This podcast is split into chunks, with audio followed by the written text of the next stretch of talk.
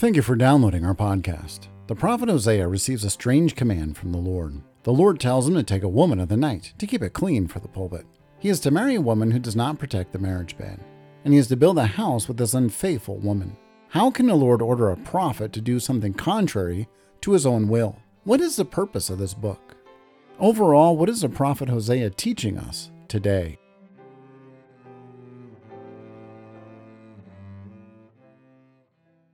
I think one of the things, or I guess two things, that Hosea is hammering home to us is that we do not know God as we ought to know God, and we do not know ourselves as we ought to know ourselves.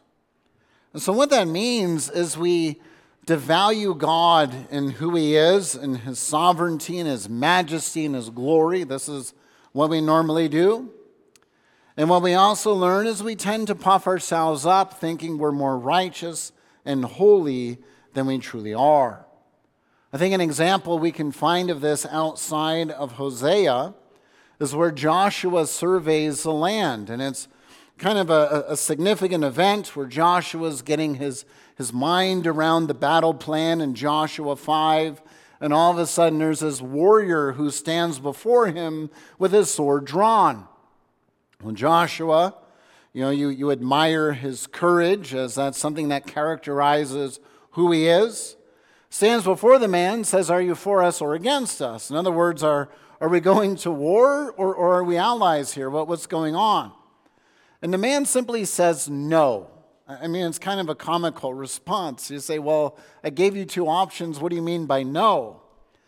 And what Joshua realizes is this is the commander of the Lord's army, as the angel of the Lord identifies himself.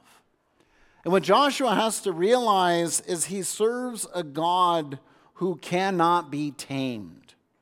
And isn't that what we fundamentally want? Isn't this fundamentally what Satan holds out for Adam and Eve? You can tame this God, you can rein him in. You can set the terms as to how this God will deal with you, and so be it. And that's one of the things Hosea now is driving home. Something Joshua had to realize going into war, something Adam and Eve realized on a very tragic day, and something that Hosea is calling to Israel and to us. We serve a dangerous God in the sense that we cannot control him we cannot manipulate him. We cannot put him in a box. We cannot dictate how he works, but instead we must bow our knees before him. And so we may say, well, why is that so, so, so good? I mean, this sounds a little scary. How do we know that serving this God who is untamable is actually something that's encouraging and good uh, for us as the Lord's creatures and his redeemed? And so, as we go through this, we're going to walk through the different sections of Hosea 5, uh, verses 8 through 15, and then 6, verses 1 through 3, where we see Israel uh, changing their tune and, and coming to realize who their God is. So, we have first sounding the alarm, sought by the lion, and lastly, seeking the Lord. And so, let's begin with the sounding of the alarm. And prior to this, we have the warning that Israel is facing judgment. And so we, we, we, find in verse 8 that now there is that call of understanding that there's a nation coming into the land.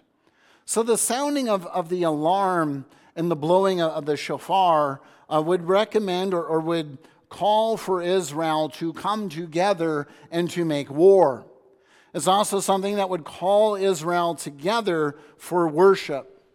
And so when, when we hear the trumpet and the shofar going together, this is a call for holy war. That's what Israel was called to do in the land. When Joshua stands before the commander of the Lord's army, the angel of the Lord, Christ himself, Joshua is being commissioned uh, to go and to engage in that holy war.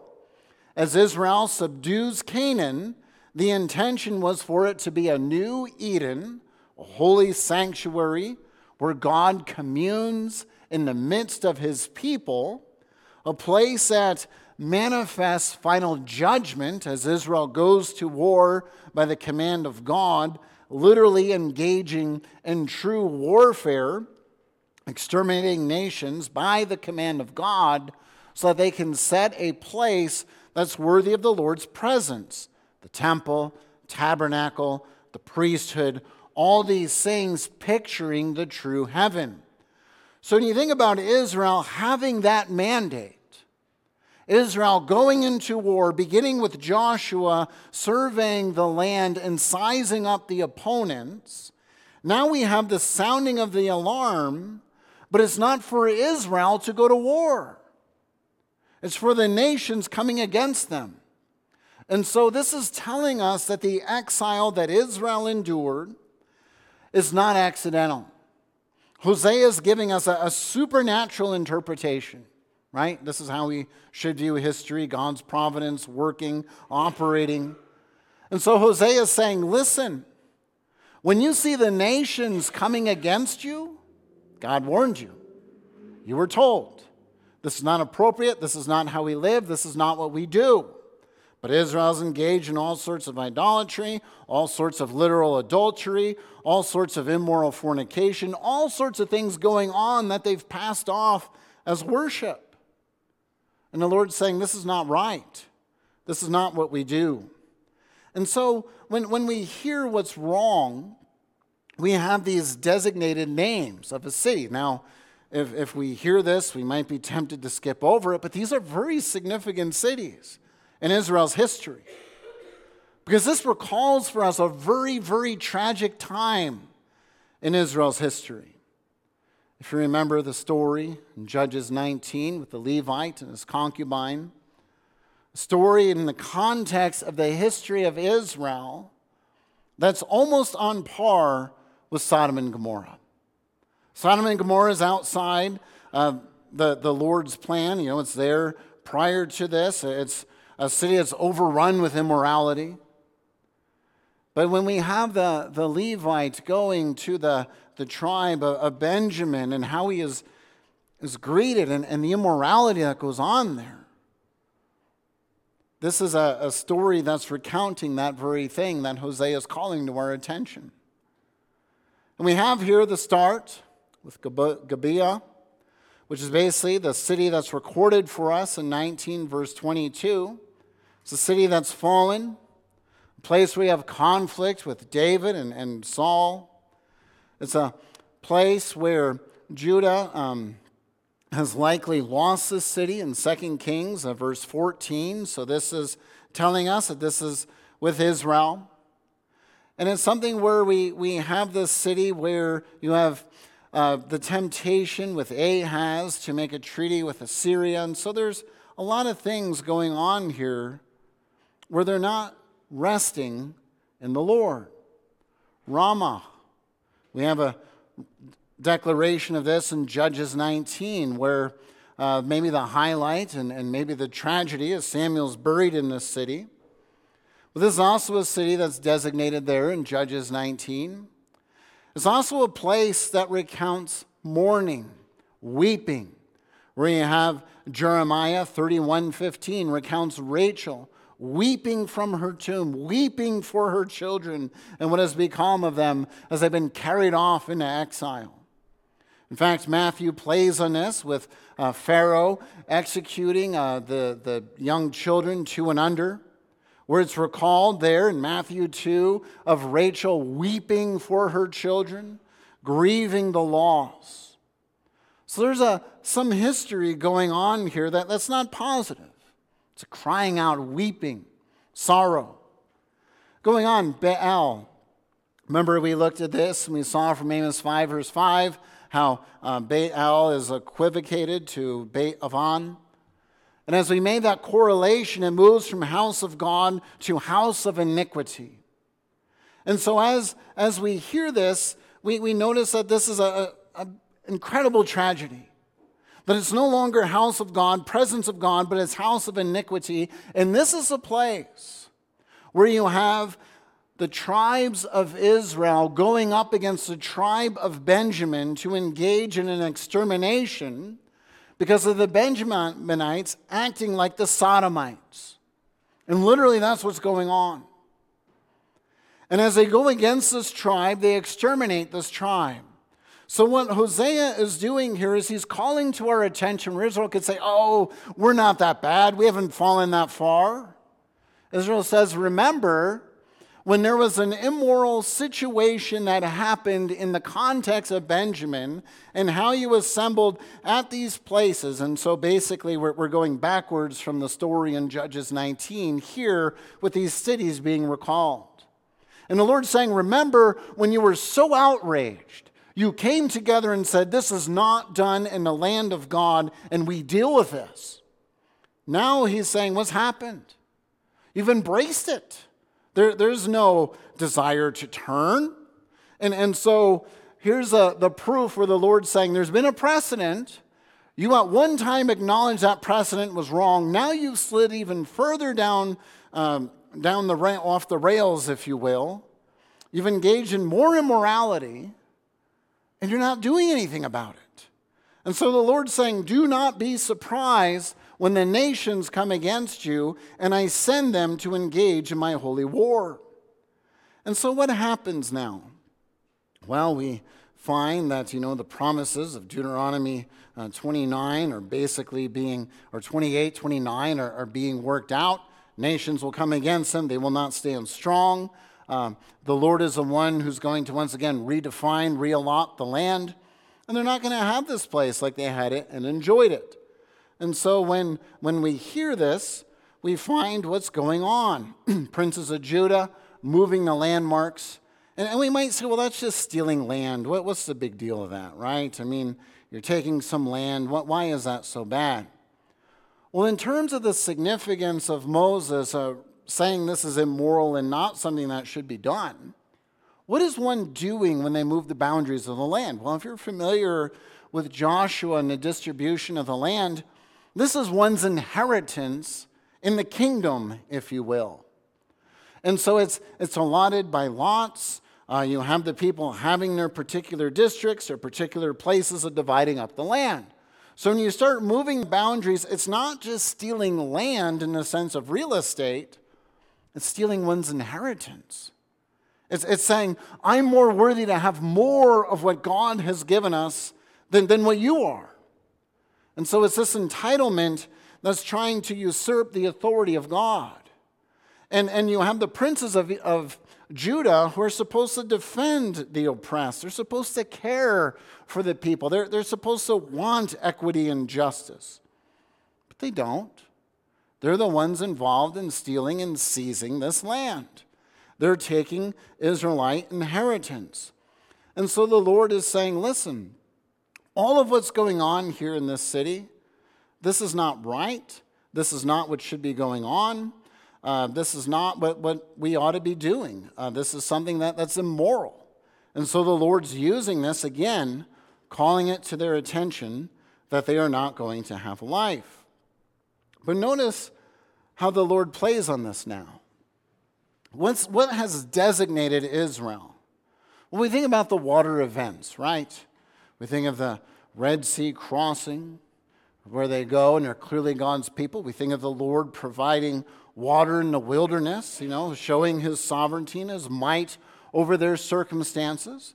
We think of Israel going through the, the Jordan River into the land of Canaan, again, showing that they are the Lord's people, putting the Canaanites in fright, where they go, Whoa, what kind of God is this? Because it's presented, God just stacks up the water. It's not that he builds a dam. It's not that he's worried. It's basically like the Lord's playing Legos. I mean, that's really the, the picture there is just a child playing with a toy, and even as a, even as the Jordan River's in flood stage. It's not a challenge.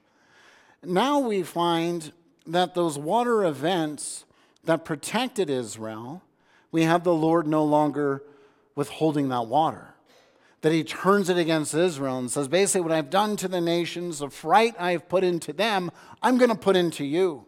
My wrath will be poured out like this water, this unrelenting event that has designated you as my people.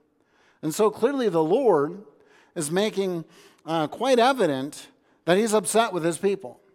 And they should not be surprised when his discipline comes against him and these nations come into their land. But we have then this, this reminder of the Lord also identifying himself as a lion. Because when, when we go on, we turn to verses 11 through 15. We have verse 11 where Ephraim, in, in, at this event, experiencing um, this turmoil, is brought to a place of oppression. They're crushed. And so the, the presentation is where you come against an enemy and, and the enemy's done. There, there's no fight left in them. They are finished. They're raising their white flag. Whatever you want to do to us, just, just do it. Let's get it over with. Let's be done. That's where Ephraim is at this point before the Lord.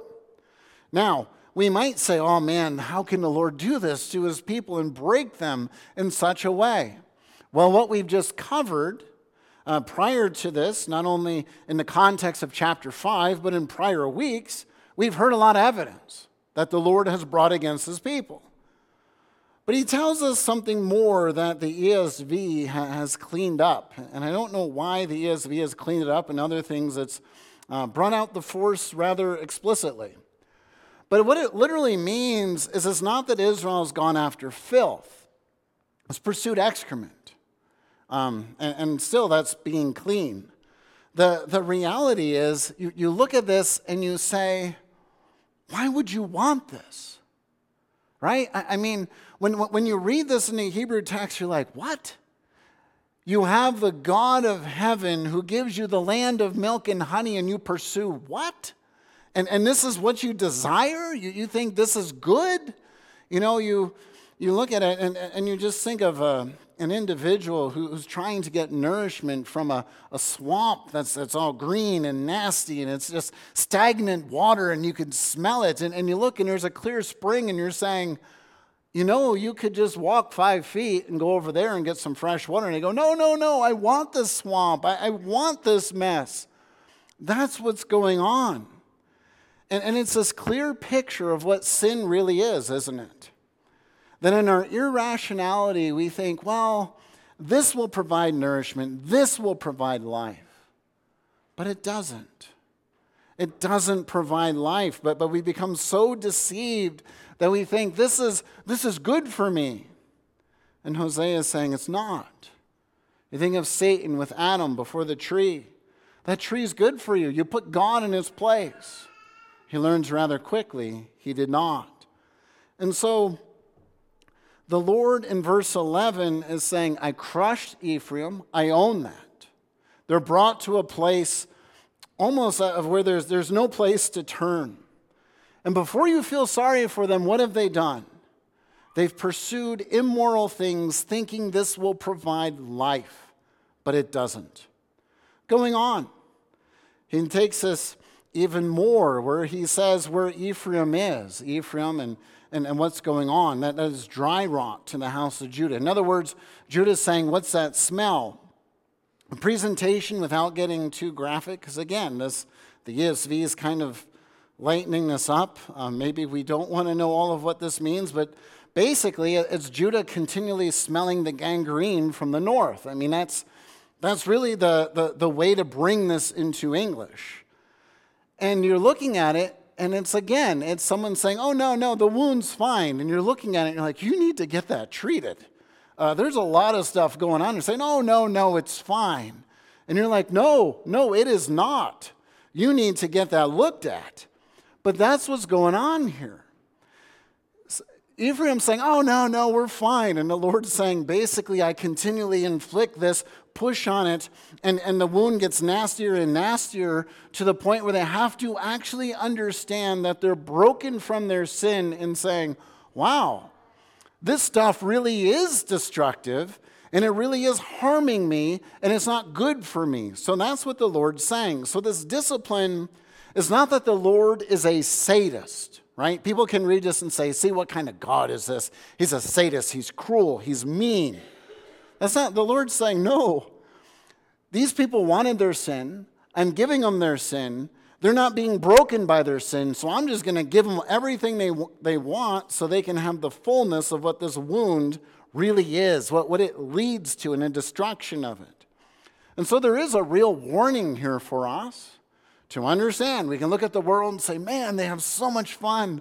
Look at all the immorality they engage in. It seems rather inconsequential. Hosea is saying, don't deceive yourself. Life in Christ is true life. Don't go down that road thinking that somehow there's something more fulfilling, more joyful there. It's not.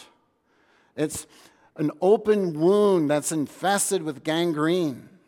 And we can put ourselves in a situation where we think receiving nourishment from a nasty, disgusting swamp is greater than the true water of life. That's what Hosea wants us to understand. Now, when he tells us this situation, he uses this language that, that again, it might be subtle, and, and we might wonder, well, you know, why, why is this so severe? What, what, what does this really mean? Why, you know, is this something that, that's really significant? But in verse 14, he uses lion two times. So he speaks of himself basically as a mature lion, and then the Lord pre- uh, presents himself as a young lion, a cub. Now, when we hear these things, we might think, okay, well, so the Lord's a, a lion. We, we understand this in Scripture. When he identifies himself as a young lion, identified uh, with Judah, and, and as he's this young lion coming against them, and as he's carrying them off, what did the Lord, or what did Jacob promise in Genesis 49? That the Lord, like the young lion, is going to bring victory for his people. He's going to be the messianic warrior who goes before his people. If you want to know about a dangerous God, this verse right here is presenting it. The very promise that the Lord made through Jacob to his sons is what the Lord is going to be to his people versus their defense. And so when these nations come against them, he's saying, listen, no one's going to rip you out of my mouth. No one's going to dare to come against me. I am that lion that you look at and you say, well, maybe we'll just let him go on, do his thing, and we'll just go about our business, right? That's the presentation here, that we're just going to let the lion go on his course. We're not going to mess with it because we know we're not going to win that battle. That's what the Lord is saying as he comes against Ephraim and Judah. No longer as one who's a defender in Genesis 49, 8 through 12, as is promised with the tribe of Judah. But he goes on. And as he says that no one will be able to rescue, this is an important thing. Because what does Ephraim want to do in verse 13? They, they want to appeal to Assyria. Very important point when Isaiah interacts with Ahaz, and Ahaz is tempted to make a covenant with Assyria. Isaiah says, Assyria is not going to save you. That's what the Lord's driving home right here in verse 14. Assyria is not going to save you. You can appeal to them, they can seem like they have a mighty army, but that mighty army is nothing compared to the Lord who's presented as this dangerous lion who comes against uh, his own people. And the Lord goes, and the Lord is one who's doing this for a purpose in verse 15. This is an important thing to put in the context. We rip verse 15 out, then God does look like a sadist. But as the Lord returns to his place, what does he desire for his people? He wants his people to own their sin. Think about that. He's not saying pay for their sin, he's not saying work off the debt. Saying, I want them to own their sin. In other words, it's an acknowledgement of, Lord, we, we've sinned grievously against you. We thought the swamp water and the wounds filled with gangrene were life. We understand it's not life. You are life. And that's the second side of this that they seek his face. Not out of convenience, right? Because Israel could say, oh, well, we, we worship God. We just kind of incorporated the Baals and some other traditions into our worship of God. And we still had the priesthood. We just incorporated some other things to make it more meaningful. The Lord's saying, no, you, you seek my face. In other words, this is that humility, flaying our hearts open before the Lord. Psalm 51 Against you, you only have I sinned, O Lord. Psalm 32 recognizing your bones ache when you hold these sins in. That's what the Lord's saying. Come to me. Seek my face.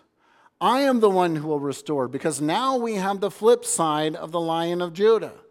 That he's not one who's sadistic, he's not one who wants to see us suffer, but the one who brings ultimate true healing. Going on then, verses 1 through 3 briefly. When we find this, this change of heart, Israel saying they'll follow Benjamin, going into their immorality, we find now that there's a change of heart. They're not going to redo what they did in Judges 19. We find what happens that Israel has this wonderful transition. Again, it's a come, it's an invitation, it's a command. Let us return to the Lord. And so there's a consciousness, and yes, even as a Calvinist, there's a consciousness where they choose to pursue God. Now, why do they choose? Of course, it's by the grace of God and the power of the Spirit. But this is getting at the consciousness. So, so the consciousness is a reminder that in our hearts and our fundamental desires, what does God want us to do?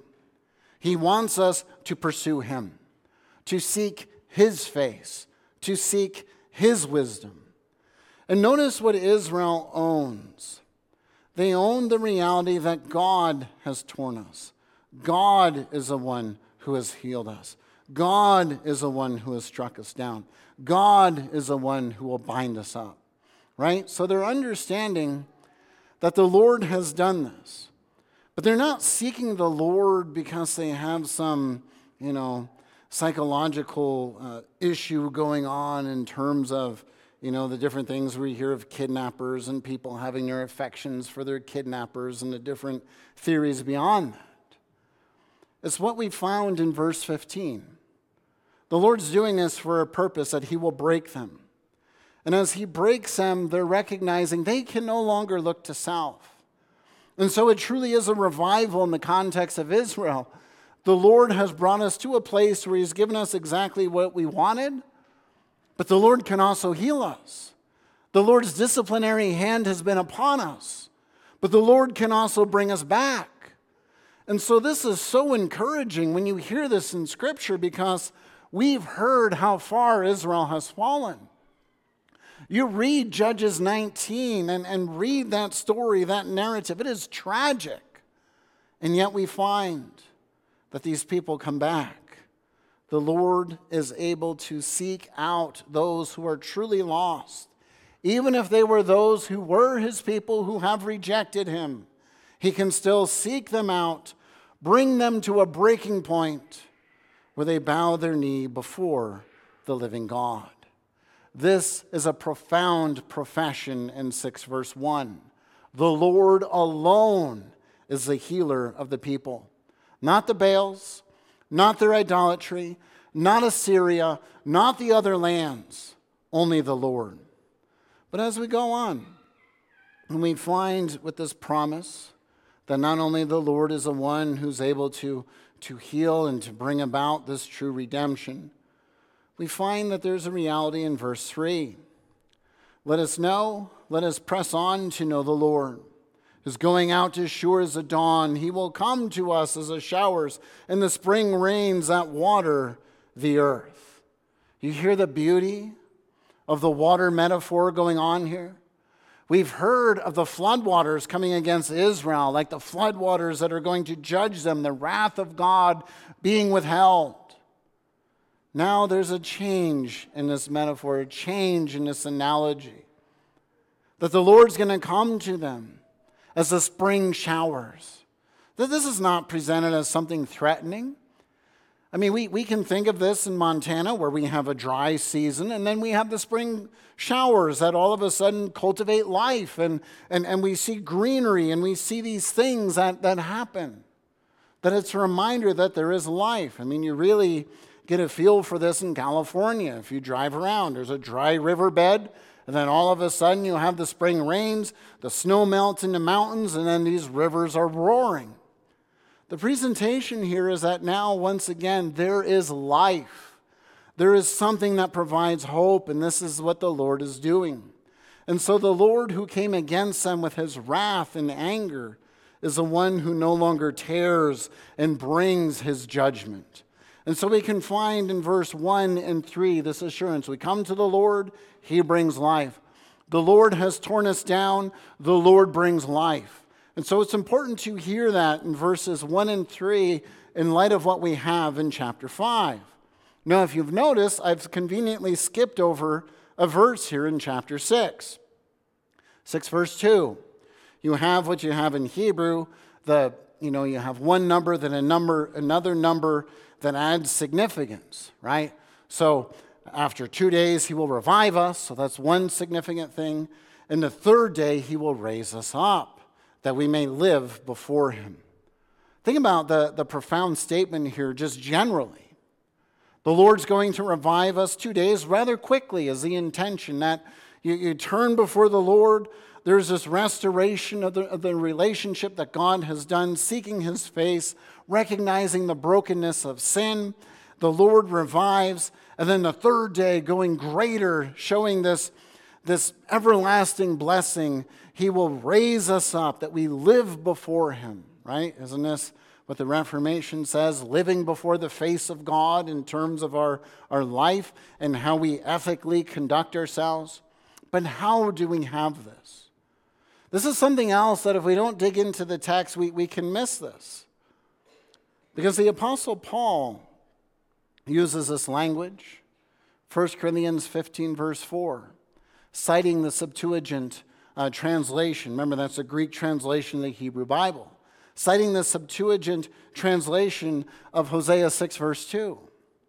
We have Christ himself when he interacts with his disciples in Luke 24, verse 7 speaking of being raised up on the third day. We need to think of a precedent prior to that where we think of Genesis 22, a, a, tragic event where Abraham is to sacrifice his son, and the third day he looks up. It, this sort of echoes that. And what's the significance of that? Abraham's to sacrifice his son. What does Hebrews tell us? That he receives him back as a type of the resurrection. So we, we start taking these these points of information, Christ citing this, Paul citing this, and what's the significant event? The resurrection of Christ. So we find that the lion of Judah is not one who just comes against his people to break his people, to destroy his people as some sort of a sick sadist. I'm going to redeem you only to destroy you. But it's the Lord who's doing this for a purpose and making explicitly what we have said by implication. That when the Lord is disciplining his people, it's not merely to destroy them or harm them, but to bring them to a place where they recognize life is only lived before the face of God. That's where life is found. And as we live it before the face of God, how do we enter into that relationship? Only by the definitive resurrection of Christ, where he overcomes death and sin once for all. That's what Hosea is holding out to his people. He's saying the land isn't life, the priesthood isn't life, the temple isn't life. All these things point to the reality of the plan of God of bringing his people into the definitive and eternal rest that we enjoy in Christ and in Christ alone. And so when we ask that question, then, why do we want a dangerous God? I think C.S. Lewis captures this well in The Lion, the Witch, and the Wardrobe. When you have the beavers interacting with the sons of um, the sons of Adam and the daughters of Adam, and you're in their presence, basically having a meal in their house. And you're wondering about what's going on in Narnia and the witch. And also, Mr. Beaver talks about the, the greatness of this Aslan figure. And, and Susan says, Well, you know, who's Aslan? And talks about Aslan being a lion. And Susan says, Well, is, is this lion dangerous? And Mr. Beaver goes, Oh, yeah, he's a lion. And so it's intended to be kind of comical, but what C.S. Lewis captures is the essence of what Hosea is telling us. We don't want a God who is tameable. We want a God who is king and who is sovereign. And that's his point. He goes on and says, But he's a good lion. He's a good king. He rules over all of Narnia. And he's here to establish, you know, peace and, and, and establish his ways, basically, is, is the implication of what Mr. Beaver is saying, which is what Hosea is communicating. It's the wonder and the majesty of knowing that even as Joshua stands before the angel of the Lord, before us or against us. No, you got it backwards, Joshua. It's not about me being for you or against you. It's about us being tuned in to the purpose of God and recognizing that the Lord at times may frustrate us and he may discipline us and his hand may come against us. But Hosea is saying, don't get yourself in a situation where you have to have gangrene infested wounds, where you think your, your sin is providing so much joy, because it's not.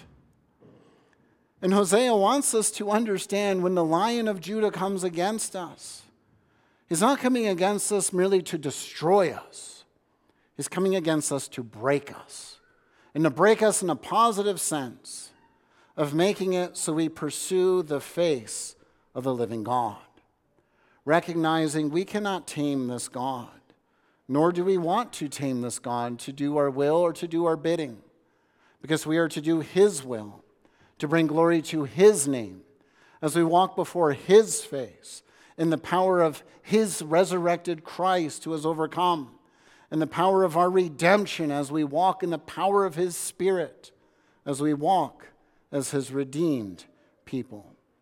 Let us then continue to turn to our Lord, knowing that while the lion of Judah is untamable, we cannot rein him in.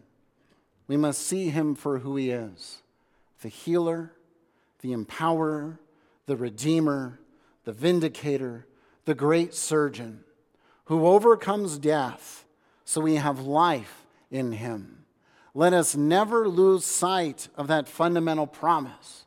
Our life is found in our Redeemer and in Him alone. Amen. Thank you for listening to our podcast. We hope that you were edified and encouraged this gospel message. Belgrade URC is a Reformed Bible believing confessional church that is based in Belgrade, Montana. Please visit our webpage, urcbelgrade.com. That is URC B E L G R A D E dot com to find out more information about our church and utilize our sermon archive. Most of all, we hope to see you sojourning and fellowshipping with us each Sunday. Until we meet again, may the Lord's blessing and peace be upon you.